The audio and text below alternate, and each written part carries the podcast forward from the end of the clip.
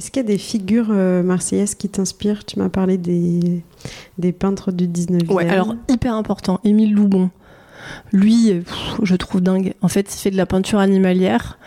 Euh, c'est quelqu'un qui a beaucoup montré en fait l'industrialisation de la ville de Marseille, parce qu'il faut imaginer que la ville au 19e siècle, c'est un peu comme la Chine actuellement. C'est une explosion. Si on passe d'un modèle, euh, nous, à partir de 1830, dès qu'il y a la conquête de l'Algérie, le port explose, tu vois, jusqu'à arriver en 1870 où ça devient quand même une ville très importante. Donc, il y a une, enfin, un progrès et euh, une industrialisation qui est très rapide.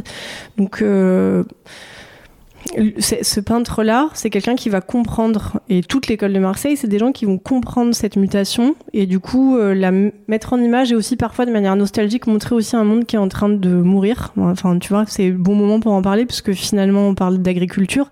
C'est quelque chose qui est pressenti hein, par euh, les peintres de l'école de Marseille qui vont montrer justement ce qu'a été toutes les sociétés pastorales. Donc ils vont énormément représenter, tu vois, des bergers, euh, par exemple des chèvres du Rove, qui est une, une espèce caprine euh, maintenant qui est aujourd'hui euh, labellisée et protégée, euh, qui est très ancienne. Il faut savoir qu'au Rove, on a des chèvres qui, sont, qui datent de l'Antiquité. Hein. On pense que c'est les Phéniciens qui les ont amenées. Tu as cette représentation et cette espèce d'hyper-conscience chez ces peintres d'un monde en mutation qu'on est en train de connaître aussi aujourd'hui.